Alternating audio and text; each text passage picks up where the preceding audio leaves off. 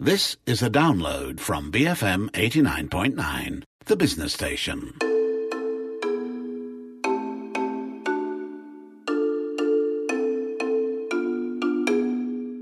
You're listening to Bookmark. I'm Uma Pagan Pagan. Joining me today is a voice you may recognize. Welcome back, Azura Rahman maybe not quite recognized since you know I'm having a cold and it sounds like there's a frog in my throat. But yes, it's so nice to be back in the studios. I got your, I got the sexy version. yes, if you think like you know this sounds sexy, yes, you, you definitely did. If I think pneumonia-induced voice sounds sexy, then if that's whatever your rocks your boat, whatever rocks your, boat. Thing.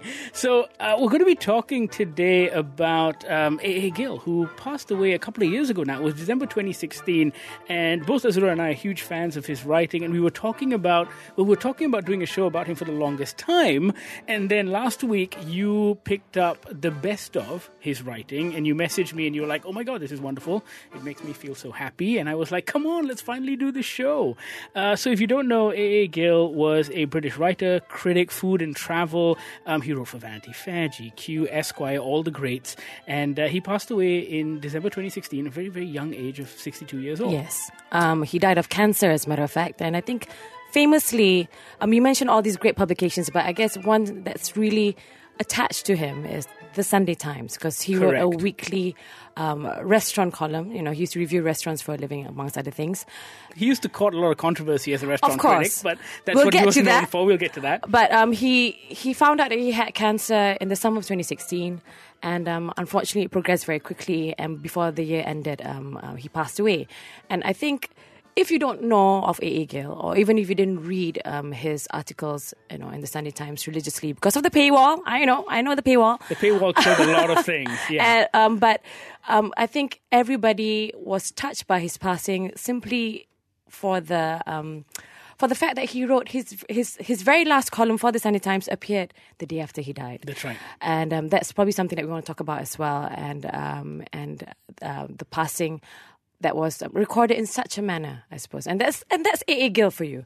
It's um it's not so much about how he writes um, or the subject that he writes, but I think he's such a prolific writer and so good at it in the sense that he brings up the age old, how shall I say, purpose of writing. Yeah. In the sense of transporting you to another place and evoking feelings in you. Um, he wasn't, and, and you know, without really imposing or you know pulling at your heartstrings in, in, in a very manipulative manner. He makes you feel what you should feel should you be where he is. And that really struck me in his writings um, about the refugee crisis, for example, and a lot of the other things that he's written about, um, which has been very conveniently transcribed into this volume called The Best of A.A. Gill, which was published um, uh, sometime last year. we will talk a little bit about the style of writing because you know you said about how he writes. I mean, I I, I find that really really fascinating because A. A. Gill is the kind of person who writes in a way I imagine he speaks. Yes! Right. I've never met the man. Uh, I I I think I've seen some interviews with him on YouTube. He has a funny speaking voice. I'll he give. does. he does. He does. But he writes in that way, in the sense that it's incredibly conversational, and and and and as a columnist, as a writer, it's incredibly easy to sink your teeth into. He also asks really obvious yet pertinent questions in all of his pieces, and it's really annoying, especially if you're a wannabe writer like myself, and you see that and you're just like, yes, it's so obvious, and yet the exposition that follows from that question is so brilliant and insightful, and that's something you can always count on him to provide. Uh, we're both reading different books, by the way. I mean, you're reading the best of A. A. Gill. I'm reading a collection of his um, travel writings, um, and, and the collection's interesting because it begins so obviously. It begins with the question of why travel. Right? And he asks that question and then he breaks it down and he challenges every one of your preconceived notions of why you travel. Like he, he just goes, Yeah, okay, well some people say travel to escape, but escape from what? And then he, he gives you a great example of do you think escapism is an easy thing? Well, how did checking into an international airport, a long haul flight, checking out of a third world international airport twice, there and back, changing money, dealing with people who are a thousand times poorer than you in a foreign language without being rude or patronizing, not being able to drink the water or eat the vegetables, having to take malaria pills, cholera, yellow fever, and meningitis and polio injections. How did all that ever get to be the raw ingredients for just chilling out? And it's such, it's just so simple and basic, and yet you go, Yeah. You know that quote that you just mentioned? It does make him sound like your typical crotchety, grumpy old man. But he's not. But he's not. No. He isn't. Um, and that was what I found most surprising about him because um, my exposure to A.A. Gill started off with reading the Sunday papers, you know, when I was living in London um, uh, on a weekly basis. And he just had one of those columns that would be the first thing that you turn to. And, you know, the English papers are famous for their supplements and the Sunday Times Correct. has one of the, one of the, some of the best out there, It's, right? It's fat and thick and, and full of stuff. Yes, exactly. You just want to, you know, get your teeth into that first thing on Sunday morning. And um, his restaurant columns are famous for not writing much about food. He'll be right. I mean, he- he'll start off talking about I don't know about sending his daughter to school. Or talking about I don't know the weather or you know whatever it is politics, and then there'll be one paragraph and saying you know whether the food was good or not, you know, and that's that's his style of writing. And some people liked it, some people hated it, but I just loved him for his prose, and um, and I mentioned that crotchety aspect of him because you you would expect a restaurant critic to be of that sort. You know, I mean, come on, you you're writing critical pieces on in, of fancy meals. That's what you do, right? And and you think it comes from a very lofty place. Uh, you know, sitting up there saying that you know the, that the fish was overdone, or you know that I had to send back the sausages because they're not to my liking, that Right. kind of thing, and um, be a beast about it. As a matter of fact, right?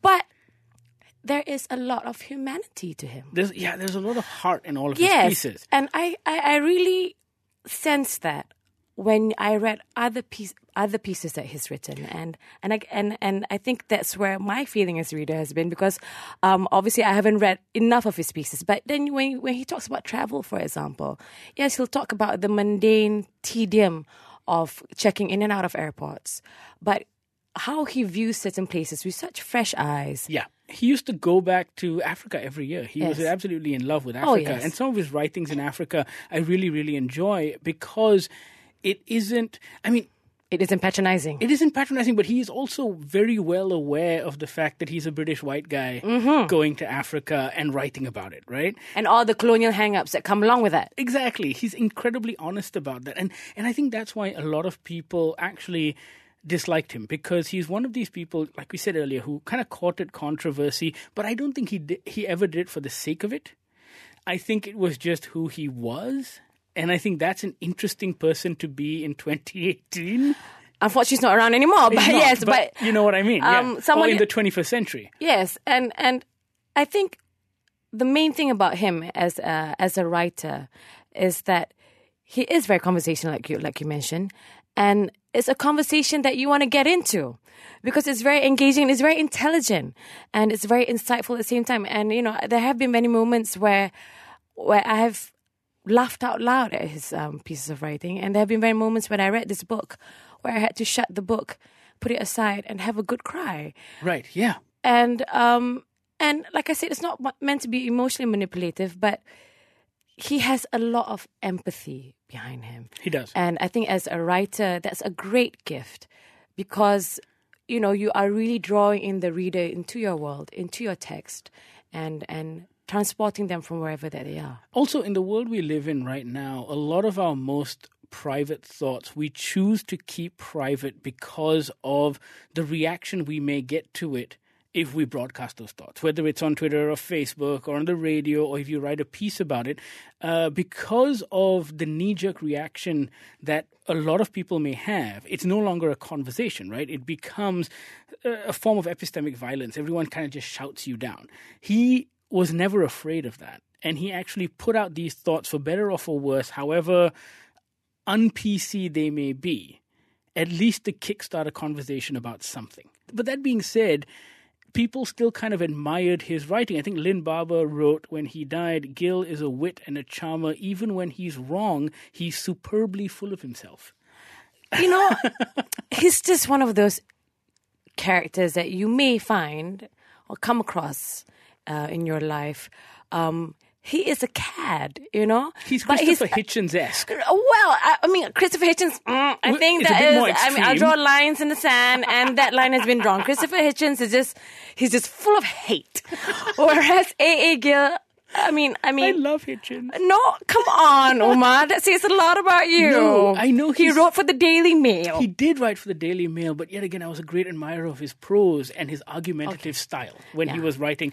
And half It's the saying time, that you like Woody Allen, Roman Polanski, but I'll leave you to it. Whoa. But um, you know, um, it's easy to write him off as a controversial wit. yes, You know, um, and uh, as a guy who's great with his words, but you know, nothing much else. It's just like tin kosong, you know, you've not much thought, but then you just you know uh, create great prose.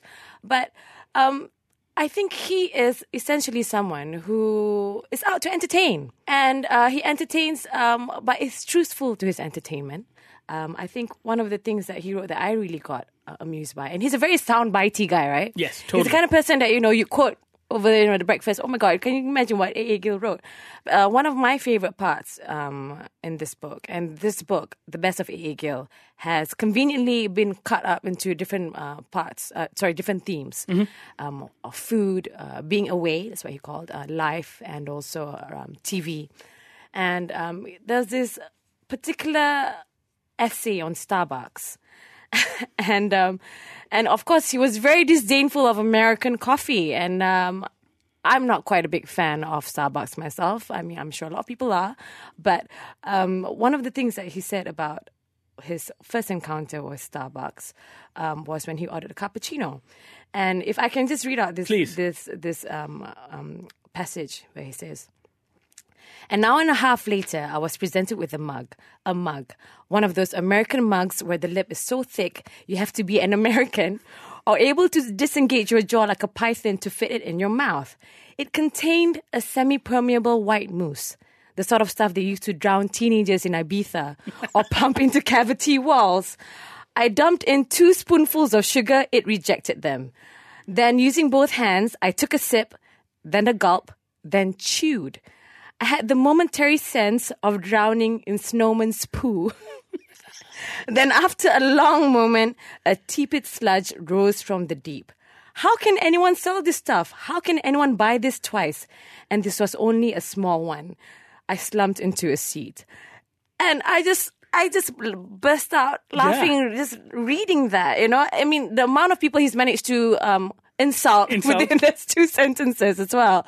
But and and and and, and Snowman's poo. Snowman's is just poo. a great image. oh, you know, snowman's put on top of a cappuccino. He's right though. Why have I never thought of that? You know, I'll be using that from now on, right? And and this is the kind of gift that he has. And it really is a gift, Uma, because he is famously dyslexic.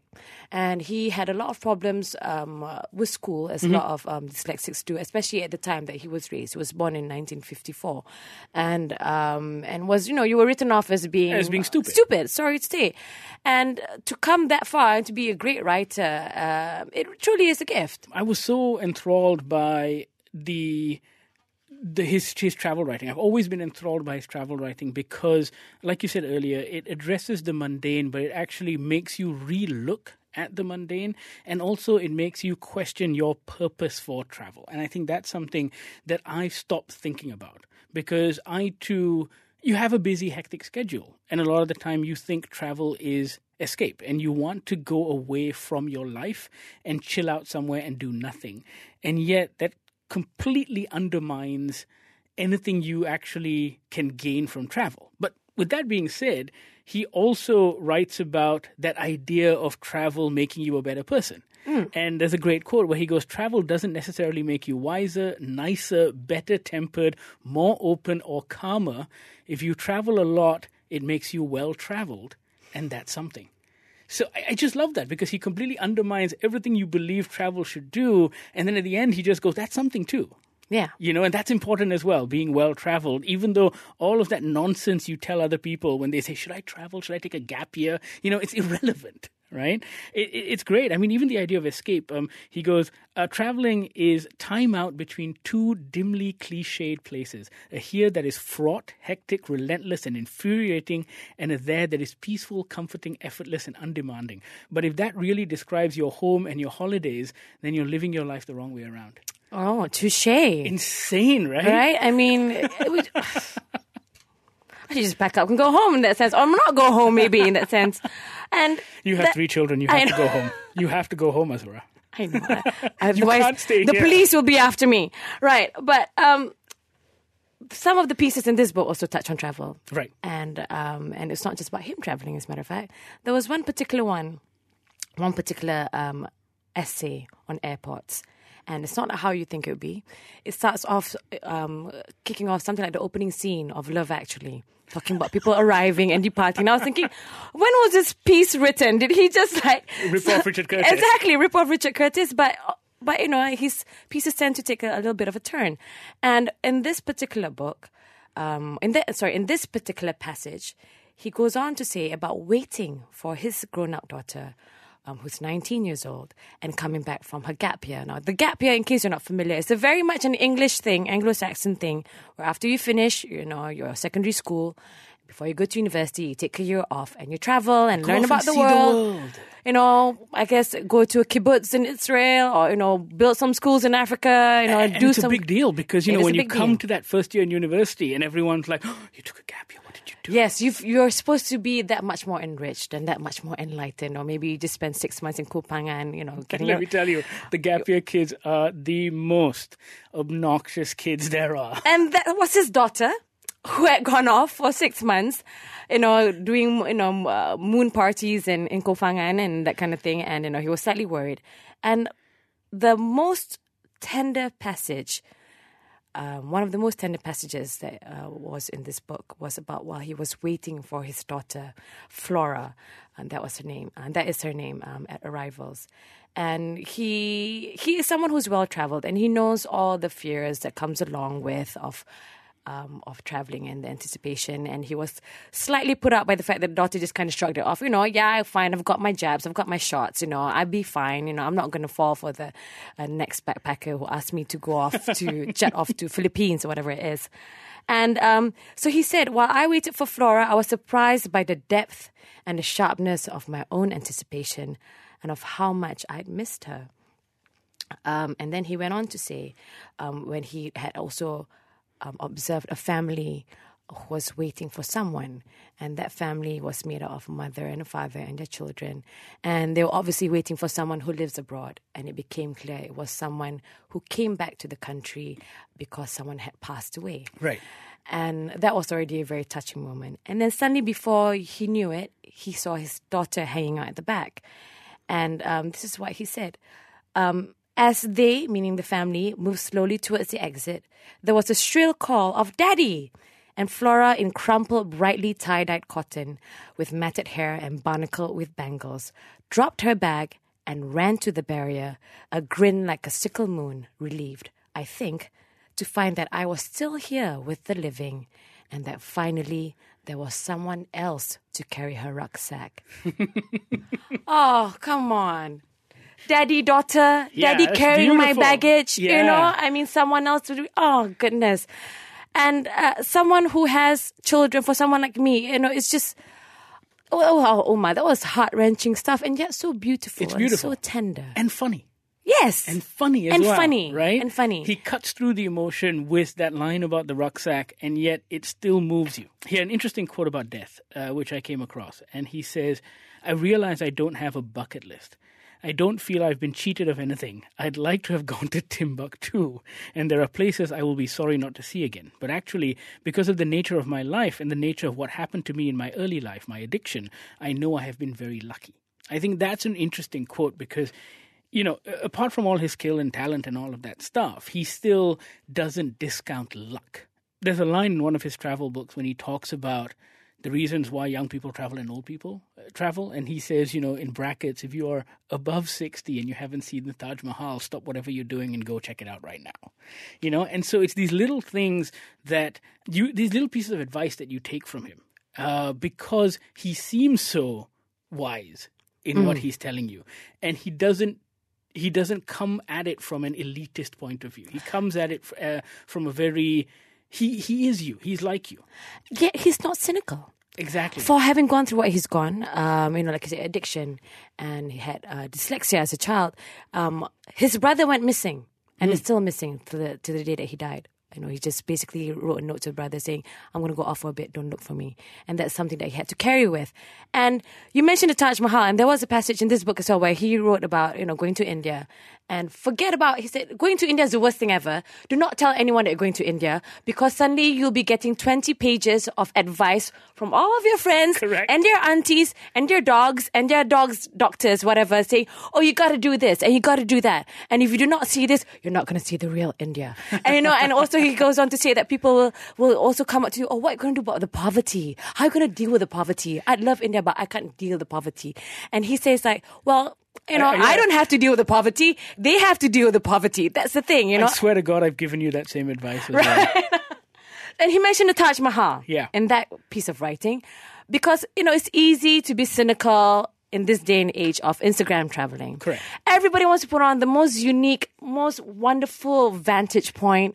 You know, they want to do, they want to one up each other in terms of the images that they've captured during their travels. Can you please get the poverty out of the picture? Exactly. Yeah. You know, I know I want to do Princess Diana of Taj Mahal and better. But he says whatever it is, no matter how much people say that, you know, Taj Mahal, how boring, you should go to this fort and that fort. Gonna make you know, you gotta be different. Please see the Taj Mahal. Yes. Because it lives up to to its expectation Correct. and more.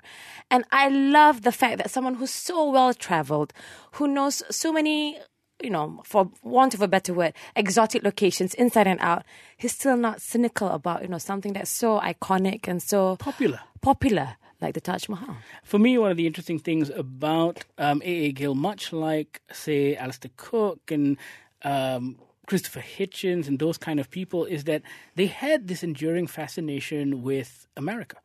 And they wrote, and, and I always like when British people write about America. And why is that so? I, I don't know. I think that outsider perspective is really important because Americans are so up, them, up themselves. They're very insular. Yeah, and there are two kinds of American writers who write about themselves, right? There is the super cynical, uh, we are garbage, and then there is the American exceptionalism, you know, uh, and, and, and those are the kind of people that often write about the state. Meanwhile, when the Britishers do it, Alistair Cooke for me is is one of the greatest commentators of America that ever lived, right? And his BBC radio program was phenomenal, Letter uh, Letter from America, and and I think A.A. Gill did the same. I, there was a collection of writing. Uh, uh, there's a book out where he writes. It's all his American pieces, and and for me, um, there's a great line about American exceptionalism, and he says America didn't bypass or escape civilization. It did something far more profound, far cleverer. It simply changed what civilization could be. And I think that outside perspective allows you some really fascinating insight when you go to this land, which is essentially the same people. Yeah. But they just kind of evolved differently over the last 300 years. Common language, but yeah. You know, Yeah. the, I think it's um it's an anthropological point of view, isn't it? Yes. It's that curiosity. Yes. And that is another gift of a writer of like A.A. Gill. The lack of cynicism and that curiosity of wanting to know why things are the way they are. Even for something like, you know, America and Americans, something that you think that everyone has everyone has an opinion on. Of course, And it's been so so, well documented. right? Exactly. Yeah. You know, you're on TV, you're on your movies, you're on your phone, you're everywhere. And you think you know everything about them. But still, there's that curiosity to find out a bit more, to to just go beyond that, you know, the, the, the layer that you are presented with. And I think that is a great gift for any writer to be curious. So, Azura, do you have a recommendation? I mean, we've been talking about A.A. Gill for a long time now. Do you have a recommendation where anyone can start? I've got one, but let me, you go first. Okay, I think. Okay, if I can say about this book, The Best of A.A. Gill, um, it starts off with his food writing, which is very arch, which is very funny, very laconic. Um, uh, Get a lot of giggles out of you. It does, certainly out of uh, did get a lot of giggles out of me. Um, but then it moved on to another um, whole chapter called um, Away. Basically, is um, his writings when he was abroad, and it's not, and it ranges from him writing about um, the refugee crisis in Sudan, very moving stuff, to his final trip, which you don't realize until later when you see it was summer 2016, um, to Africa for a safari with his kids. Now, it, so it starts off being very funny and jolly and oh my god yeah you know that food sucks and ha ha ha you know these michelin chefs what do they know and it moves on to being very very introspective and very very um downbeat especially some of his um uh, his passages on the refugee crisis um in in Europe you know with the Syrian um, refugees uh, moving in one particular essay I think, um, I think let's move to the the meaningful stuff, right? I think this is one where you might change people's perspectives. Is simply titled Lampedusa. Lampedusa is a um, is an island in Italy. Yeah. Um, and it was a point of where a lot of um, um, refugees who have come in by boat coming in from Tripoli. And he was there to observe how the islanders had actually reacted to the boatloads of refugees have been coming in, and it's a it's a kind it's it's, it's a destination where they've always had refugees coming in simply because of, of their ge- geographical destination. Now, um, this is the and he reports he reports what he's seen. He speaks to people, and and he's he was very kind when it came to describing the people of Lampedusa and how generous they were towards the refugees. And he said, and this is what really struck me in one of his in his penultimate passage in this particular art- article, and this should change how you view the refugee crisis. It certainly did for um, for me. The reason the Lampedusans are kind and good to these desperate visitors is because they can be. They've met them and they see them. The reason we can talk about them as a problem, a plague on our borders, is because we don't see them. If any of these refugees knocked on any of our front doors and asked for help, we would give it. We would insist that they be protected and offered a chance to be doctors and civil engineers, nurses, and journalists. We would do it because we are also good and kind. It is not by looking, by turning our backs, that we can sail away and think this is sad, but it's not our sadness. Yeah. And you know, and that was um and he appeals to the milk of your human kindness as well. It's not about it's not preaching. Yeah, it's not I'm kinder than you, I'm better No, than you, right? we are all in this together. And Yeah. I'm not going to read the last passage because the ultimate last passage is probably the most gut wrenching passage that you could read when it comes to the refugee crisis. Um, it speaks about you know, a boat um, um, which also had the body of a young woman uh, um, who was pregnant. Please seek out this article. Lampedusa. Lampedusa um, in this book. I think it's available online as well. And if you do not shed a tear, you are not human. No, and, this this is the other thing great, great about uh, A.A. Gill, which brings me to the kind of uh, little passage that I want to end on, uh, which was what he's saying is something we all know and something we all believe in already, but yet he phrases it in such an eloquent and beautiful manner that it makes you pay attention. Um, and the last thing that I wanted to read, because there's something that A.A. Gill has written about everything, right? Being a columnist for the Times means he has such a wide scope. He's written about America, he's written about Doctor Who, he's written about television, all Yes. kinds of stuff Children's television, even. children's TV, and this one is about Britain remaining in the EU. And what he says isn't anything novel, but the way he says it is brilliant. We all know what getting our country back means. It's snorting a line of the most pernicious and debilitating little English drug, nostalgia. Hmm. The warm, crumbly, honey colored collective yesterday, with its fond belief that everything was better back then, that Britain, in brackets, England really, is a worse place now than it was at some foggy point in the past where we achieved peak blighty. Wow. Great, right? Great. Yeah. Great stuff. Go seek out A.A. Gill. I think Azura and I have given you tons to chew over. Uh, the book I'm reading is called A.A. Gill Here and There. Azura is reading the best of A.A. Gill. I mean, it's, it's a great way to kind of sink into his stuff. Yes, and, and, and if I can just add on one more thing about this book, if if you don't want to go through the kind of gut wrenching up and down roller coaster like I did, I But think you do. I know, but you know, I, I need a bit of sunshine at the moment after reading about this refugee crisis. Is maybe pick and choose from the actual Yes. book. I mean, uh, obviously, it's, it's all like you know episodic, so you do not have to read it from, the very beginning to, the end. Yeah. All right, do that. Uh, Azura, thank you so much. Thank Uh, you for having we me. We will be seeing a lot more of you. You're going to join me on a monthly basis. Yes. I'm, I'm saying it on air now so that you can't back I have out. no choice. I have no choice. It's on record. Uh, you've been listening to Bookmark on BFM 89.9.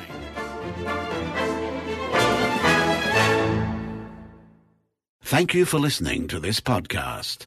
To find more great interviews, go to bfm.my or find us on iTunes. BFM 89.9, the business station.